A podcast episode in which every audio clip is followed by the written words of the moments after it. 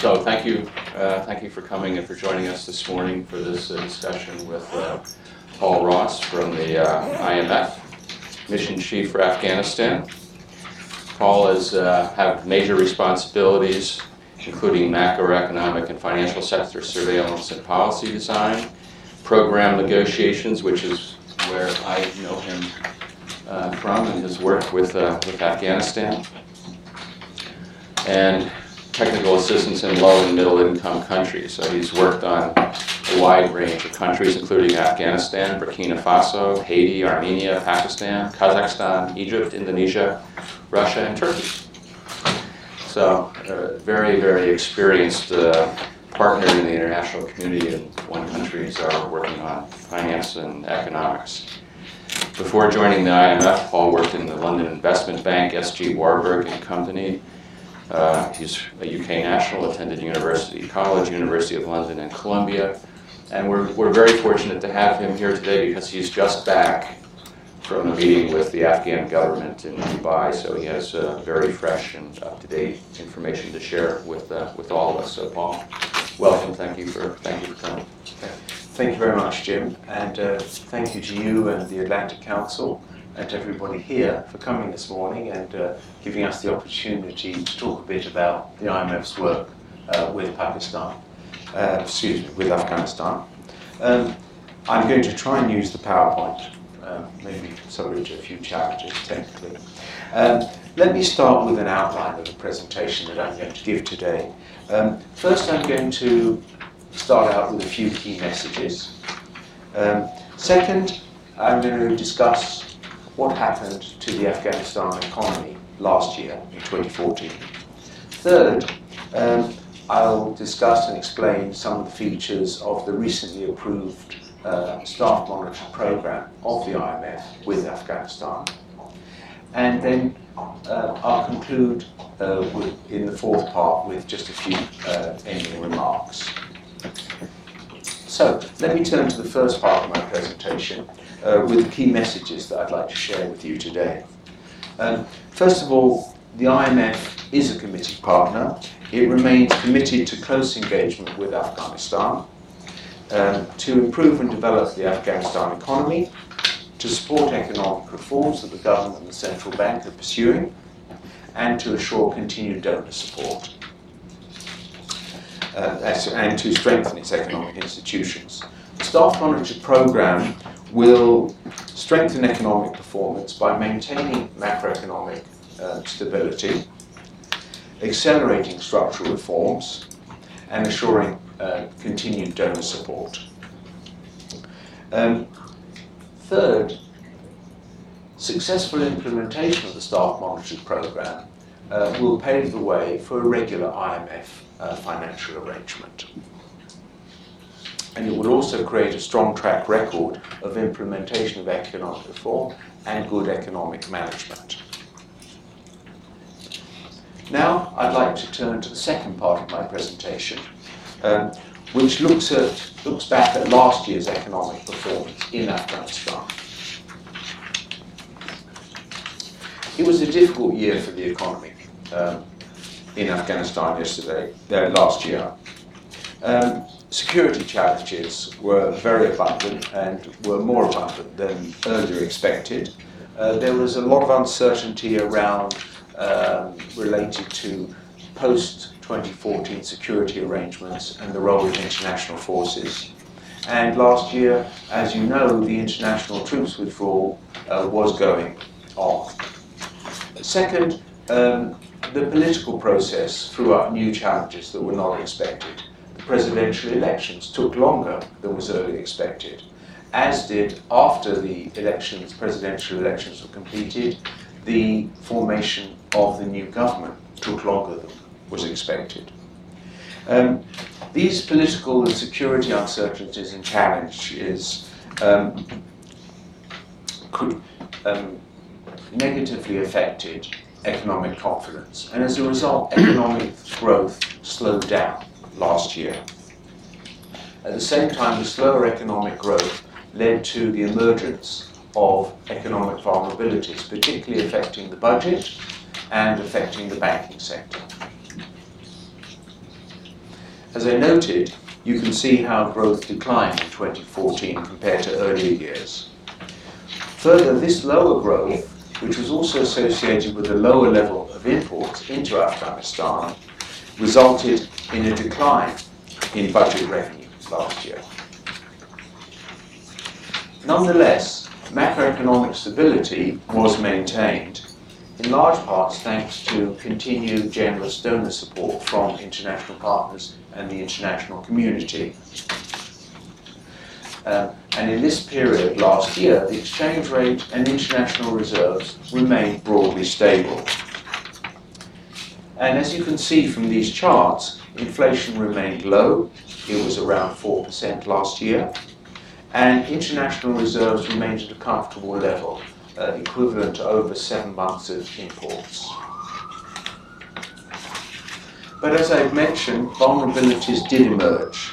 Although macroeconomic stability was maintained, the deteriorating loan performance in, in the portfolios of some banks, in two cases, led for the, the capital positions of those banks to deteriorate significantly, and their capital positions fell below the required minimum levels. Also, the lower than planned budget revenue, which I mentioned earlier, um, together with continued spending, led to a severe erosion of the cash position of the Treasury and the incurrence of domestic payments arrears. So that's a very brief summary of what happened in the Afghanistan economy last year. Um, and now I'd like to turn to the third part of my presentation, which is about the staff monitored program. First, let me um, try and demystify some of the IMF jargon. What is a staff monitored program? How is it different from other programs that the IMF has? Um, the Staff Monitored Program, or SMB, SMP, is an agreement between IMF staff and the member country authorities to monitor the economic program that the country itself has elaborated and prepared. These SMPs are used to design a track record of policy performance to show that the country uh, is managing its economy uh, well and that it is embarking on and completing economic reforms to build the strength of that economy and to foster broad-based inclusive growth. Now, um, what are the principal objectives of this staff monitoring program in the case of Afghanistan? Well, first is to address these banking and fiscal vulnerabilities that I mentioned had emerged last year. And to do that, one, mobilizing more budget revenue uh, will help to ensure that the budget is, is in better shape financially and that the government can pay its bills on time and not incur any more arrears, as well as repaying arrears that were incurred last year. Second, um, to address the weaknesses in the banking system that emerged last year, just so that banks are in a stronger position to contribute to economic growth. Um, also, uh, the program targets continued low inflation, uh, low debt, and a, a stable picture for the macroeconomy. Um, the program also contains structural reform targets, ambitious yet achievable ones, so that the process of structural reform continues and accelerates somewhat uh, from last year. Uh, moreover, the IMF and other international partners uh, will be providing capacity building, tech, uh, capacity building assistance to strengthen economic institutions in Afghanistan. And this will help to support the implementation and success of the program. As I mentioned uh, earlier, this SMP will build a track record of policy performance and economic management of the new government and the central bank. And it will also serve to catalyse and continue a high level of donor support to Afghanistan. Now, how does the SMP work? On the specifics, um, I'm going to discuss them a bit in the next few minutes.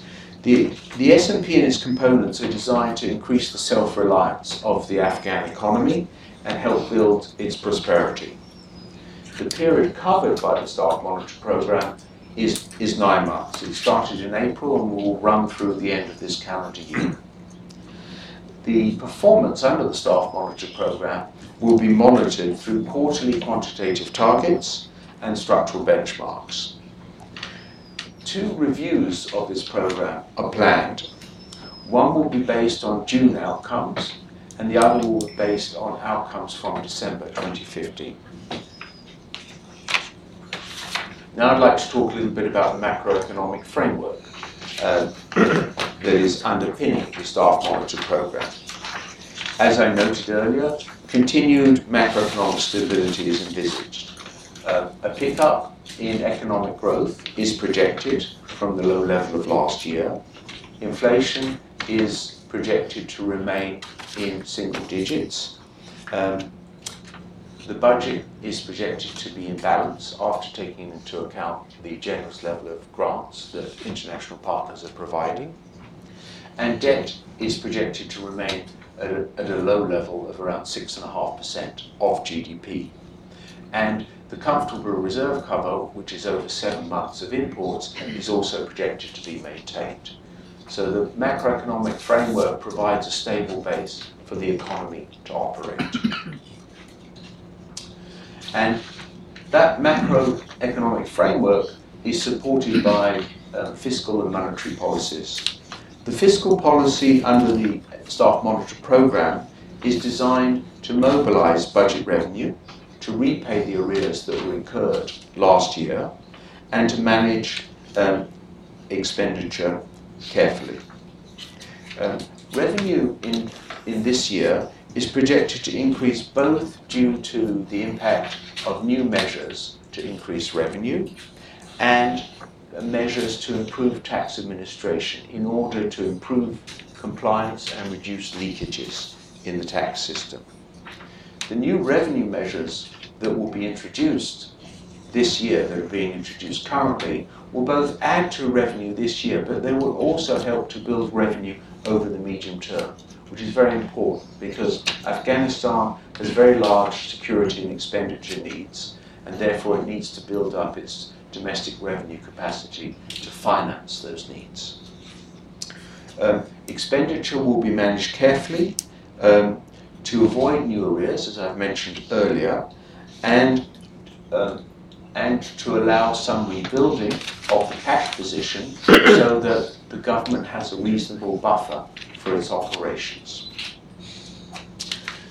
Also, a set of contingency measures have been prepared, both on the revenue side and the expenditure side, in case budget execution is not in line with what's projected. Those measures can be deployed quickly to ensure that the budget does move along the track that the government is planning.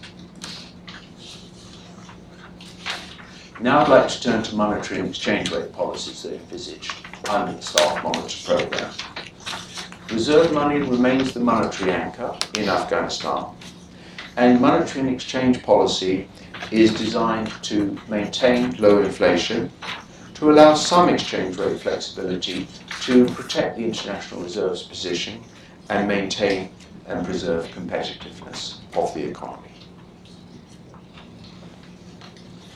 Now, I'd like to talk about the structural reforms um, that are planned under the Staff Monitor Programme. And they can be thought of, I'll, dis I'll discuss them in three groups. One is those that affect fiscal performance or the budget. The other is to those that affect the financial sector. And then last, those that affect economic governance. I'll start with fiscal reforms. And in addition to mobilising domestic revenue, as I mentioned earlier, through the revenue measures, um, structural reforms uh, on the fiscal are designed to improve tax administration, by which I mean the way in which the tax authorities interact with the business sector, so that businesses pay their fair share, they're treated equitably, but they're also not harassed by the uh, by the tax administration. And the, this is very important. It's an important component for improving economic governance, which is a major challenge for Afghanistan. The improvements in tax administration through updating the taxpayer registry, through creating a new unit to assess risks and to, and to assess which, uh, which cases should be investigated to check on compliance, to look for uh, performance indicators for audits done uh, of taxpayers, and the action plan to improve customs administration. All of those things will build strength of the tax administration and help it to improve taxpayer compliance and equity among taxpayers in the economy. It will also facilitate um, adapting the tax, tax system and the tax administration to changes in the Afghanistan economy uh, as they occur. Those, those changes, reforms of tax administration will be complemented by measures to improve public financial management, um, under which the medium-term fiscal framework will be elaborated further and strengthened. Electronic registration of invoices uh, for bills that the government has to pay will be introduced and broadened across the expenditure framework. And there will be quarterly reviews by the Cabinet of budget execution so there's political buy-in to ensure that the budget is being executed as planned by the government and in line with the wishes of the Afghanistan population. Um, these uh, public financial management measures will improve the effectiveness of public expenditure and incru- increase the capacity of the government to actually uh, execute its expenditure. It will also integrate better fiscal policy into the overall economic policy framework and management. Now I'd like to talk about the second group of structural reforms under the programme, and they're related to financial sector reforms. Financial sector reform is being pursued so the banking sector can support economic growth by improving financial intermediation and improve, uh, increasing access to finance and ensuring that the financial sector provides credit to the economy to support economic development and growth. First, a new banking law, which, which is currently in Parliament uh, being discussed and should be passed soon, will promote, uh, will provide a much more robust legal framework for the operations of the banking sector and address some of the weaknesses that were exposed by the Kabul bank crisis in 2010. Um, second, the central bank uh, will enhance its bank supervision and enforcement efforts to strengthen the banking system. Uh, it, it will also allow uh, the capacity of the central bank supervision department to be enhanced and it will help to improve the management of banks in Afghanistan and their governance. The third area of financial sector reform is to reduce and improve the effect, reduce the footprint of and improve the effectiveness of uh, state-owned banks in Afghanistan. Uh, one measure is to move ahead with the privatization of New Kabul Bank, and another one is for another state bank to strengthen the capital position and the management of that bank so that it is more effective in, in providing loans to the economy to support growth.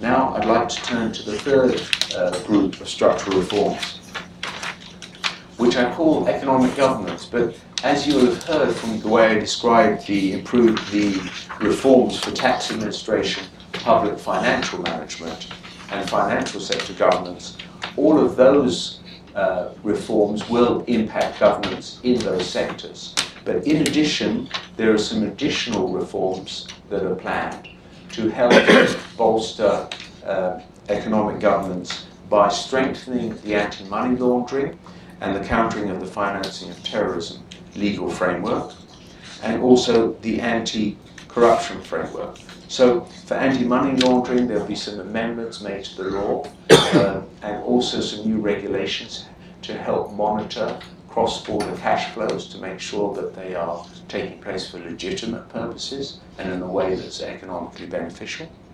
In terms of anti-corruption measures, um, there will be new legislation to criminalize bribery uh, in certain cases, and also amendment of existing legislation that will support regular and prompt asset or wealth declarations by public officials. Um, all of these measures are designed to both reduce corruption and improve the business environment, the business climate in Afghanistan, so that it's more friendly for both domestic and foreign investors. Well, that concludes the third part. Now I'd like to turn to the fourth part of my presentation and we'll make a few concluding remarks. First, the IMF um, is committed to its partnership with Afghanistan and will remain closely engaged and offer policy advice and capacity building assistance to strengthen economic institutions in Afghanistan. Second, the SMP is a welcome landmark. It signals the new administration's commitment to economic reform and to strengthening the economy. It will need persistent and determined implementation. Um, efforts by both the government and the central bank. The SMP will also need continued support from donors in the international community. Um, consistent and effective implementation of the staff monitor program will provide the conditions for high and inclusive growth in Afghanistan and help build prosperity and self-reliance. It will also pave the way for a regular um, IMF program. So thank you for your attention. That concludes uh, my presentation. I just want to finish with a small piece of advertising. Uh, on this web link, you can find more details about the staff monitoring program. Um, uh, that we posted various details of it, an explanation of the program. It includes the government's, the letter the government has prepared setting out the program itself and its policy intentions, as well as uh, staff analysis, IMF staff analysis of the program, plus some other background information. So thank you again for your attention, and that concludes my presentation. Thank you. Well, thank you, thank you very much, Paul. That's a, that's a very interesting uh, and, and welcome uh, update. Um, we'll structure this. I'll a couple things I want to ask you, and then we'll open up uh, for questions from the audience. And, and I should have said at the outset, although I've met a number of people in the audience and know some people in the audience, I should have introduced myself. Uh, my name is Jim Cunningham. Until December, I was the U.S. ambassador to Afghanistan, and I've joined the Atlantic Council uh, several weeks ago. And among other things, we'll be focusing on leading the Council's programs uh, on Afghanistan. So for me, having this report is a very uh, welcome update. because as you said, 2014 was a very difficult year, uh, politically uh, and economically, and the political uncertainty and, and debate basically shut down the economy during a, almost a year of transition. But as we see from this update, the economy didn't crash. It's not, it's not crashing. Actually, um, things are slowly righting themselves and moving in the right direction. And there is a, uh, there is a new economic team in place in Afghanistan led by a president who understands these things quite well. So I'm, I'm glad to see that in a, in a very formal way, they, there's now a program for, for moving ahead.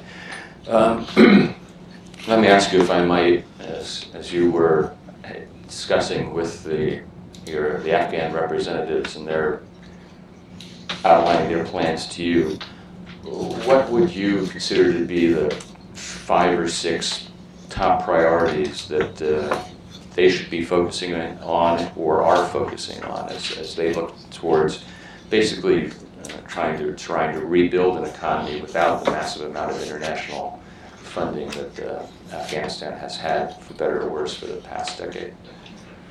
Um, thank you. I mean, there are a lot of things, a lot of needs in the economy uh, so one could have a very long list, but let me try and talk about what I see as the most important. And I think five or six is a good number because it's something that one can focus on or manage.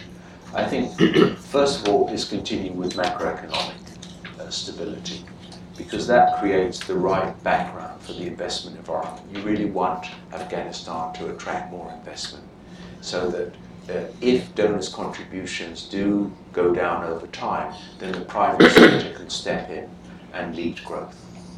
Uh, and for that, a, a, a, very necessary component is macroeconomic stability, so low inflation, low debt, adequate international reserves, uh, a manageable budget position, a management manageable external position, which Afghanistan has now. So I think that's one important thing. Second, I think that improving the business climate is absolutely essential through governance reform. And I think that a lot of the things that I've talked about will play a role, but it's much broader than that. So, you know, improving the way the financial sector works, improving the way that uh, the Ministry of Finance interacts with taxpayers, improving the way the Ministry of Finance manages expenditure and making sure it pays its bills on time.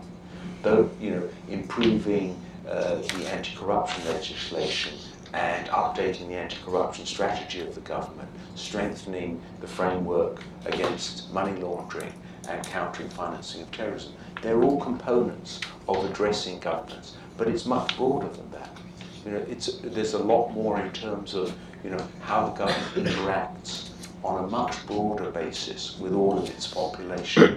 Is it doing it in a way that is helping people? Is it a user-friendly government to deal with? Because all of those things will reduce corruption, which Afghanistan, which is a problem for Afghanistan, like for many other countries and allow uh, people and businesses to get on with producing and adding value and building prosperity.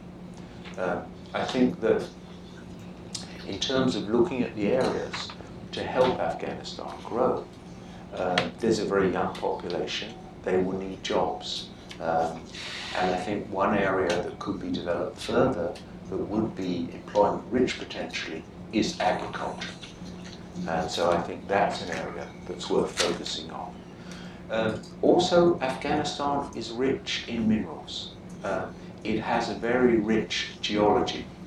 Um, and I think there, there are two challenges. One is dealing with the issues of business investment climate so that uh, investors want to make the large investments that are required and are convinced that they will be able to develop mines and other mineral resources successfully and be able to sell uh, their products easily. And in that way, they will be able to contribute significantly uh, to tax revenues in Afghanistan, which will support further development. But in addition, there's a need for infrastructure to actually get the products out of those mines and bring them in a cost-effective way to world markets will need significant development of transportation infrastructure. So that's another challenge that it faces. So I think I would stop there, um, but we could continue this with many more points, Jim, but I'm trying to keep the list contained because I think you're right, it's better to focus on a few important things than to cover everything. One of the things that I know that President Ghani and his team are, are really focused on is the need, as you said, the need to create a better climate for business, and particularly for, for Afghan business, for Afghan money that's now outside the country or being parked someplace else to, to come back in and, and uh, generate greater economic activity. Did you have a sense talking to your interlocutors that, that they think that that process is, is underway? Are they, is, is there a sense that confidence in the, in the Afghan economy is, is growing or confidence in the government is growing as a, as a framework for business activity?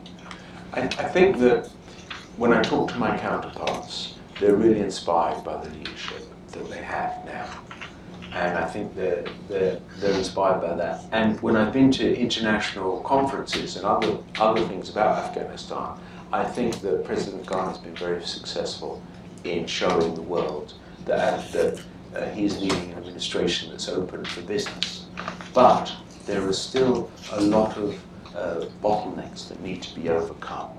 And I think that when I talk to my counterparts, I think they're optimistic about the long term, but they do see some short-term challenges. And I do, I, we did feel in our discussions on the staff monitoring program that there was a very strong impetus and desire of the new administration to agree something with the IMF as a way of signaling to the world that Afghanistan is open for business and the new administration is determined to proceed with reforms. Good. They should be uh, they should be publishing the fact of the of the SMP, I think, in a, in a way that probably they haven't done. Um, with all the challenges that the government and the business uh, community in Afghanistan are, are facing, which are very considerable, a lot of them you outlined. Is there, is there a single point of failure, something that has to happen or has not to happen that uh, will undo all this, or, or are there, are there multiple risks and opportunities? Or, uh, what I'm getting at is, there some, is there a, a fundamental thing that needs to, that needs to be done or not done that would put peril, in peril this, this enterprise? Yeah, I think that there, the big issues that we see that are, uh, are potentially sources of risk are these vulnerabilities I talking I talked about in the banking sector and uh, on the fiscal side. Now, good progress has been made to start to address those vulnerabilities, and that needs to be continued. So, for example, the Treasury's cash position has been partially rebuilt already. Similarly, the two banks that I mentioned that faced financial difficulties last year and for whose their capital positions were below the required minimum, well, already a lot has been done to rebuild those capital positions. More efforts are needed, but they're on the right track. They just need to sustain those efforts.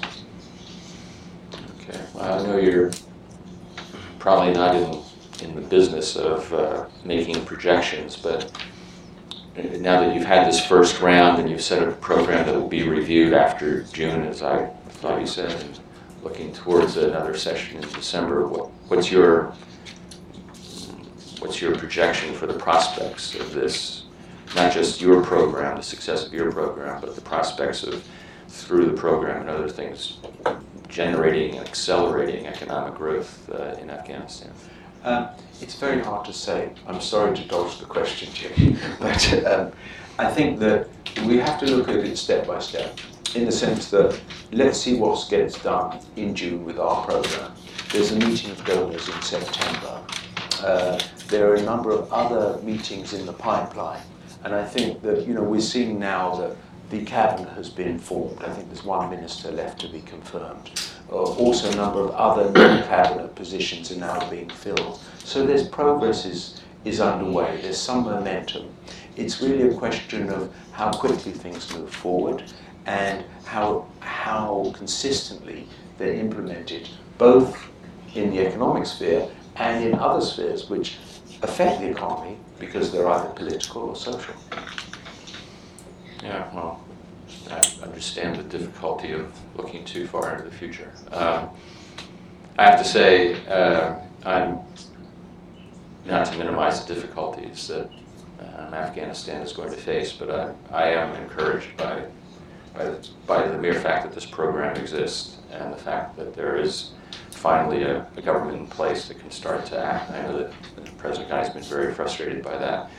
I also have to say it's an encouraging sign that we have an Afghan leadership that understands business and economics and development. Uh, something that President Karzai was not terribly interested in um, during my exchanges with him. And in fact, one time he told me he didn't have to worry about the economy because they had seven billion dollars in reserves, and he would just use that if they needed to. So, uh, wasn't very wasn't very uh, promising exchange. All right, um, so why don't we open it up and go to the audience and ask for some questions? If I would ask, um, when when you're recognized, please state your name and your affiliation, if, or lack of affiliation, sir. Is, is there a microphone? or- Yeah. Oh, okay, thank you. Excuse me. Uh, Good morning. Uh, uh, My name is Arnold Zeitlin, and uh, I covered uh, Afghanistan for the Associated Press in its golden days in 1970, uh, before the Daoud coup. Um, the uh, program you outlined seems to overlook the fact that Afghanistan is in the midst of a civil war in which the central government has uh, lost control of much of the economy and, and, and territory. And I, I wonder how that is factored into uh, this kind of uh, program. And two, a question I always ask is uh, uh, China has taken an interesting uh, an, an interest in, in Afghanistan. That's last year, Ambassador Cunningham has already mentioned that. Um, what impact, if any, would that have on the projection uh, of Afghan's fortunes? Thank you. Um, I think that the, wo- the way we've tried to work on the program uh, is in the following way: uh, to take into account the factors that you mentioned, that you've mentioned, is that first of all, this is the government's program, and we've tried to support the design. So these are things that the, the government has come up with uh, as, a, as, a, as a way that it sees of improving the performance of the Afghanistan economy. Second, there are a number of things in the program which we think are very much within reach uh, and close to being accomplished because the government inherited a certain amount of reform plans that were well advanced uh, when it came into office. And so some of the measures that are envisaged in the program is to bring those to fruition. For example, the banking law. I mean, that had been prepared a couple of years ago and had gone through a lot of discussion in the Parliament. The Parliament's not changed, so it seems within reach to pass that quite quickly. Um, so that's how it was taken into account. We, we looked at you know, what the government had prepared itself, and we also looked for things where were, if you will, low-hanging fruit to start a positive momentum to help the new administration move ahead with its economic reforms. Second, on China, China has uh, made some pledges for direct assistance to the budget. As you know, I think that happened late last year when the new president went to Beijing. Um, and that, that's a new development. Moreover, China remains a, an investor, um, a potential and natural investor in Afghanistan. And I would think that, um, particularly given China's, what I view as hunger for raw materials, and given the fact that Afghanistan is rather resource rich, uh, I would think there's significant potential for Chinese investment in those sectors. And as you know, a Chinese company already did sign up to uh, work on a copper mine in Afghanistan. I would think there'll be other opportunities that could attract Chinese investment. And I think that will be both reinforced by uh, foreign relations or diplomatic initiatives on the one hand, as well as improvements in the business environment on the other. Thank you. Next. Yes, sir. Do I need a mic? Not for us, but for them. Right, um, Hi, I'm Ryan. I'm a recent uh, graduate of Oxford University at Kenyon College. Uh, my question has to do with um, so SAARC, the Association of South Asia, um, that collectively accounts for about uh, four, I think the third or the fourth largest economy in the world, depending on which measure you use. So my question is, to what extent do you think it's important for Afghanistan to sort of um, tap into that association to getting FDIs from India or to, um, in other ways, cooperate with South Asia and become more regionally integrated? How important do you think it is for Afghanistan, recognizing that it's more of a, it's in the periphery of the, of the South Asian area? And also, um, do you think that apart from joining SAARC, um, has there been a lot of um, work by the Afghan government um, to um, facilitate this process? Um, well, Afghanistan is in SAARC, as you know, and you know I agree it's a very large economic bloc. I think that one of the things that um, Afghanistan sees itself as a potential for, you know, as a hub for regional trade, both with SAARC or to SAARC or from SAARC. So there is potential there. I think the issues there are about you know, again, the types of things that I mentioned in terms of improving governance, making it easier for goods to flow and investment to flow, either to or from Afghanistan. Um, and also to develop its infrastructure so that it becomes a more attractive place to ship uh, things through, I think will uh, make it an attractive uh, destination within SAARC and also attract uh, investment and trade flows from other countries within SAARC. Sarah?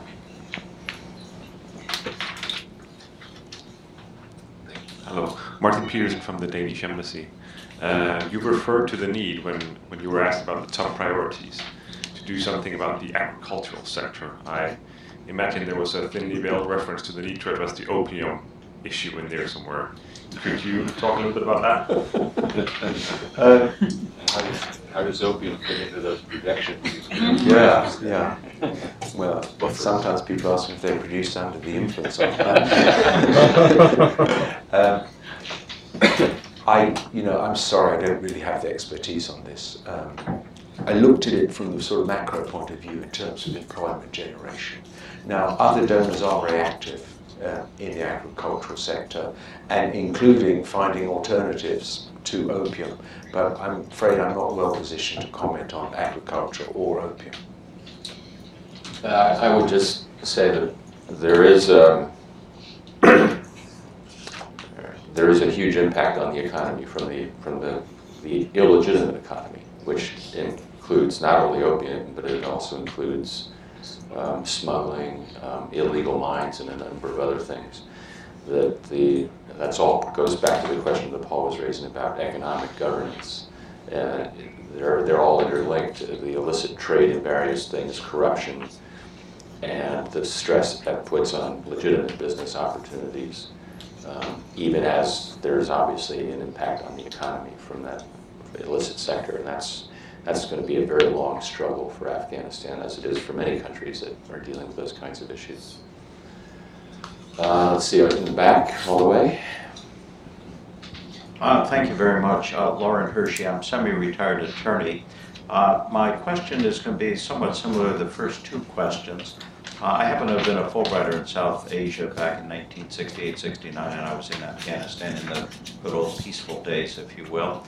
Uh, it- uh, When I asked point specific about an infrastructure link, and then the broader question, uh, I had gone through the Salang Pass up to the Amu Darya, and there used to be a railhead from Russia, the old Soviet Union, if you will, onto the Amu Darya, and then it came down to a place called Chirka Bandar, and that was meant then to create a trade link all the way to South Asia into India.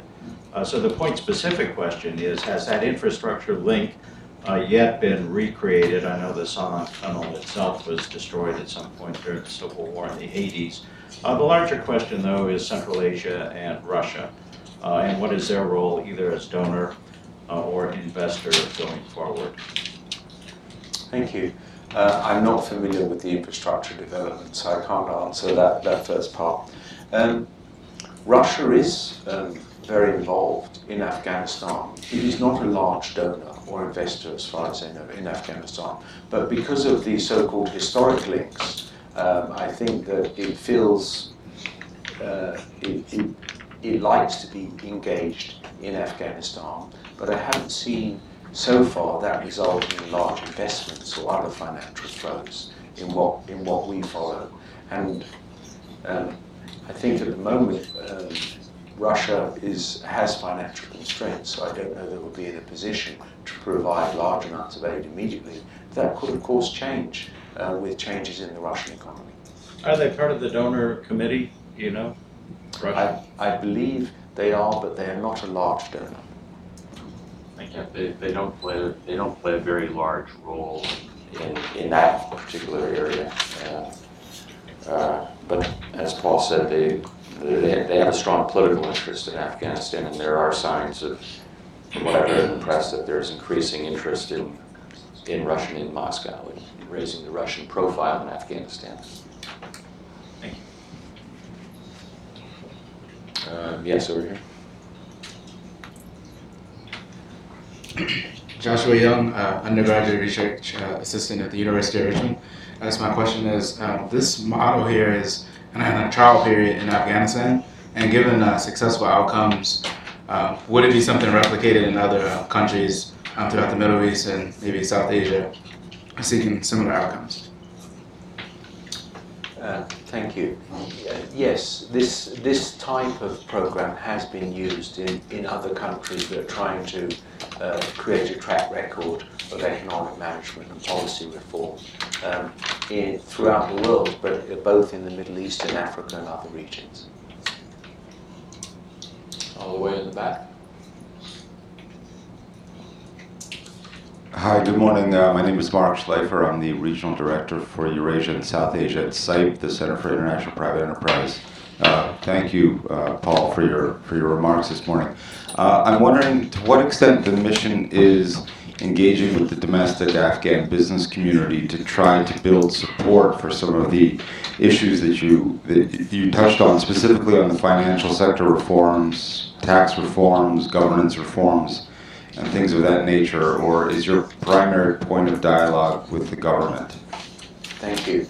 Um, now, in, in most countries, um, our primary point of contact is the government, but we also do try and reach out to a broad group, including the private sector, uh, to explain uh, what we see as uh, the benefits of reform because usually some of the reforms there's resistance because either they present challenges for certain groups or uh, it's just inertia that there's resistance to change. But usually, you know, although our primary interlocutor is, is either the government or the central bank, we do reach out and talk to the private sector, not just to discuss what, what the, the recommendations, but also to understand more about what's going on with the economy from their perspective because they have often a different and a valuable addition to perspective on what's really going on in the economy.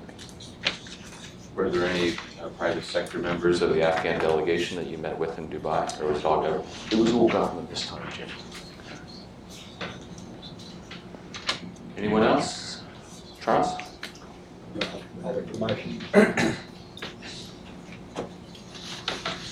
That's very good to see you again, and uh, nice to hear from you, Mr. Ross. Um, I uh, am Charles Monbashel. I am actually on the Afghanistan desk at the Department of State. Um, and on the political team, so I wanted to ask, um, and I've got a colleague uh, from the uh, economic team here as well, so uh, this uh, question will kind of be for both of us. Uh, to what extent the uh, the various multilateral groupings that have meetings throughout the year and have several coming up this year, the Heart of Asia Istanbul Process Ministerial, the uh, Regional Economic uh, Cooperation Conference on Afghanistan and other sorts of regional things uh, can help reinforce um, IMF uh, Staff Monitor Program and what are the other things that the region can be doing to, to support these kinds of reforms and make Afghanistan better integrated in the region and a more attractive place for uh, investment and economic growth. Thank you. Thank you. Well, I think that these regional fora um, can help the economy uh, prosper and grow. And I think that uh, the the message is, I think, that many countries in the region uh, have challenges, uh, maybe in a, in a slightly different shape or form or degree, but that Afghanistan does. So I think the uh, the ability to to discuss with countries in the region their experiences, say with tax reform, public financial management, uh, reform of you know, customs administration, uh, financial sector reform, go- other governance reform, uh, the types of budget policies they pursue. I think there's a lot of a lot of benefit from comparing notes among countries so that they see on a peer-to-peer basis what they're doing and why. And I think that uh, often we, we, one of the roles we play is to share experiences of other countries and how their reforms have been done to our member countries, and then offer it on a sort of a menu basis because you know maybe the IMF can explain what's happened on tax reform in country A and B, but it's really up to the country itself, in this case Afghanistan, to decide which elements are best suited to actually be used in their country. Uh, back there. Hi, Gail Maddox, the Naval Academy. Um, I uh, there's a lot of discussion about, uh, of course, how many, how many troops, how long will we stay, uh, what role will we play? How important is that to these economic reforms? Are they going to stalemate, uh, not move forward if we uh, pull out? It's a good question. um, let me talk about one aspect. You know, the fact that there were a lot of foreign troops in Afghanistan clearly injected some money into the economy, which uh, that amount has gone down because some of the money that was being spent on those troops, uh, or that the troops were earning, some of it was being spent in the Afghanistan economy. Uh, obviously, with less troops, there's less of that being spent, and that's had some impact on activity. Um, I think that when you're faced with lower activity, then I, it energizes you to look for ways to try and make the economy grow. So that would be my positive part of it. Yes, sir. Hi, John Sullivan, also with the Center for International Private Enterprise. Capital flight from the private sector, both licit and illicit, has been rumored to be a major problem for Afghanistan. What do you see in terms of the outflow of capital? It, I mean, by the nature of the beast, it's very hard to, to estimate. It is a problem. It's also a problem tied up with the part of the economy that I don't really know too much about, the opium economy.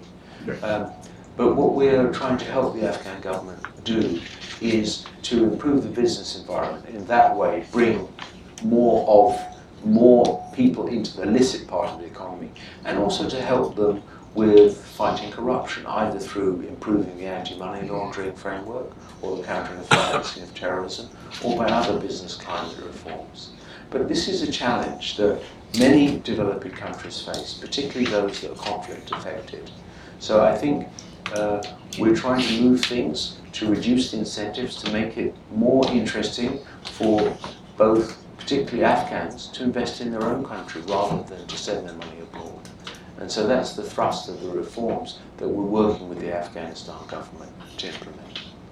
And that's very much the, um, the attitude of President Ghani and his, and his team, and Dr. Abdullah as well. Is their priority is to create a, an atmosphere of greater confidence and, and business climate so that Afghan, in the first place, it will be Afghan money that goes into the economy, not, not foreign investment, although they're very interested in foreign investment as well. But they believe there are billions of dollars or whatever uh, in Afghan funds that are available for investment if they can, if, if Afghans can be incentivized to invest. Yes, sir. Richard Lee Smith from the British Embassy. Um, I know we very much welcome the establishment of your um, of your program, so uh, many thanks for that. I wanted to um, just ask about uh, political challenges, and you uh, mentioned that 2014 was a difficult year because of the um, of the protracted uh, presidential election. Um, you also say that 2015 has been a sort of an, uh, an improvement in, in economic performance to, by some indicators. Do, are you seeing what, what, what's the um, importance of political stability um, to the economic stability of Afghanistan going forward? Um, I, you know, we hope that there will be a pickup in activity this year, and you know, we're encouraged because the government is now more or less in place. Uh, there's a bit more to be done, but we think that political political stability will be a very positive factor behind economic activity. The other component that's very important is security, and uh, that that's been a challenge. It will probably remain a challenge, but I think the issue is the trend rather than the absolute level. You know, the, the more stability there is in security, the more political stability, the better it is for confidence, and you'll get higher economic activity. Is that?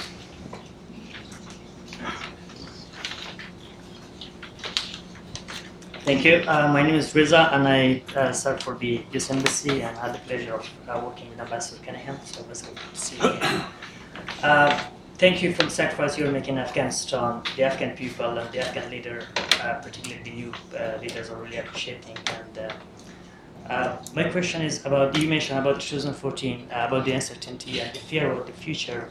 Uh, but still, in 2014, there was two major events: the presidential election and the signing of the bilateral security agreement with the United States, was creating a lot of hope for the Afghans. What do you see as a, uh, some opportunities or events for uh, the future for the Afghans that can uh, sort of like uh, build another kind of confidence and, a kind of uh, certainty about the future? Because the gradually and a lot of kind of the economic investment is not really happening in Afghanistan until there is really confidence and, and, and, and can believe in, in the future. Well, I think that um, there will be more big events this year and next, but I think that the emphasis this year, in my mind, is putting conditions in place to let the economy flourish. And I think that you know the government has now been formed, um, and I think that this uh, staff monitoring program is one component. There will be other other programs that the government will agree uh, with other institutions and announce. You're seeing now that most ministries are preparing 100-day plans that then will be renewed and going forward. I think now the emphasis is on building momentum rather than waiting for these landmark conferences. I think the last, you know, we've had those, as you said, there was the London conference last December. Now I think it, uh, the, the challenge is is to build on this, to build the momentum, to show that things are being implemented and moving forward uh, on a consistent basis. I think that will build the confidence and hopefully result in higher growth and, li- and raising uh, living standards for Afghans. Yes, sir. Hi, good morning. Uh, my name is Mike Bindell with SIGAR. Um, I was wondering if the two tests for the SMP, uh, April and December, will be made public. Um, and second, do you think that uh, the postponed parliamentary elections might be a destabilizing um, force on the economy in the near term? Thank you, Mike. Um, I, in um, the papers, um, the, um, the papers contain the details of what sort of the wayposts are in terms of the targets and when, when they're expected to be implemented. And uh, in the past, and I would expect going forward, the, um, these papers have always been published. So the, the, the, what we call the first review, that will probably be published in the fall this time, and there'll be a public record so that people could see, you know, what was done, what was not done, what, what the reasons were, uh, what the conclusions were. And the same will be true for the second review as well. And the parliamentary elections, the postponement? Sorry, that's not my area, so it's too interesting. All right, anyone else? Uh, Back in the corner here. Yeah, Ken Myrick, World Docs. Um, at its at our peak uh, involvement in, in Afghanistan, I believe we were spending about hundred billion dollars a year, um, and I believe at that time, I'm not sure what the year, uh, the Af- uh, the GDP of Afghanistan was estimated thirty billion dollars a year. I see uh, in 2012 it was twenty billion dollars uh, which I don't see reflected in your chart, if that's the case, that the GDP declined by a third. Uh, in any case, uh, if, if these figures are close to accurate, uh, your statement that the decreased involvement of the United States, decreased spending on our military uh, involvement, uh, has an effect on the Afghan economy, which seem to be an understatement. Um, so could you? Yeah. Have I got it wrong? I, I think we've got different different numbers for GDP. That's the big difference. That, you know, in our numbers, there's been no decline in GDP. It's been growing quite significantly. So we're starting from different bases. That's why we're at 20 something as opposed to the number you mentioned 30. And second, there's a, a different concept we're using. GDP is value added rather than just total expenditure. And in the case, of the number you quoted for US military expenditure, um, a lot of that money is not spent in Afghanistan and doesn't add value to the Afghan economy. A lot of that money is spent here, say, you know, um, um, buying weapons, which are terribly expensive. So that doesn't directly impact, uh, that expenditure doesn't affect Afghanistan GDP directly. So it's a different concept when you look at what the US has spent on Afghanistan in a given year and the actual GDP of Afghanistan in the same year. Um, yes, sir. Uh, my name is Intizar and I'm from Afghanistan and work uh, as a High Peace Council senior advisor. I just googled the situation of Afghanistan and I found that World Bank said that Afghanistan is the worst place in the world to invest.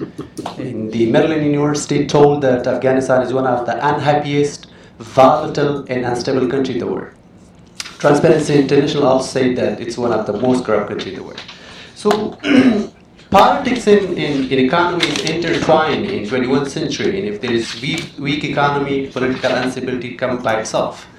My question is that how and why not the IMF and other donor organizations do not work closely with the media, with a number of other organizations, not to project the situation of Afghanistan as grave as this, so the international donors, the international investors should not flee from Afghanistan. So if they flee, definitely the outcome will be worse. So what do you suggest? How this coordination can come to Afghanistan so finally we can move towards shoulder shoulder in, in Afghanistan?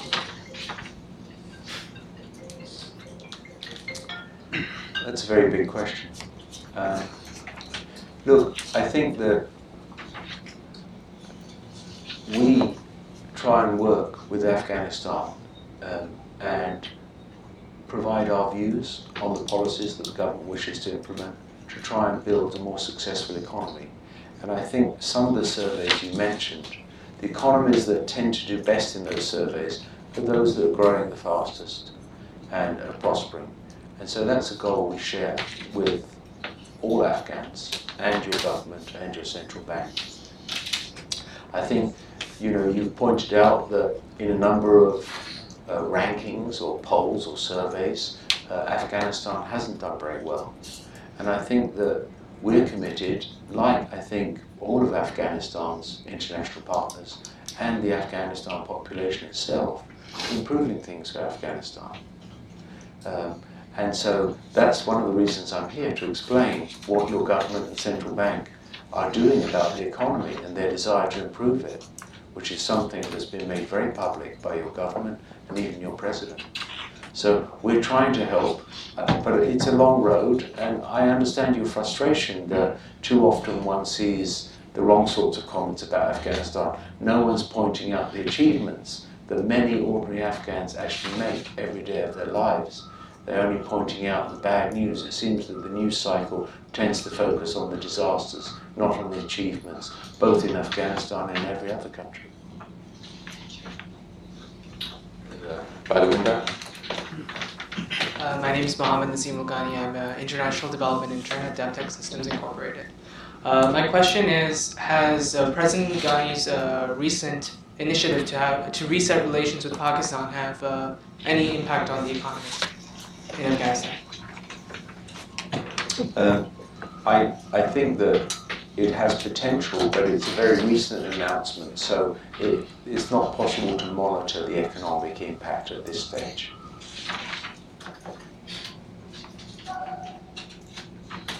Okay, I think that's it. So thank you all very much for coming, and thank you, Paul, for, for sharing your insights with us.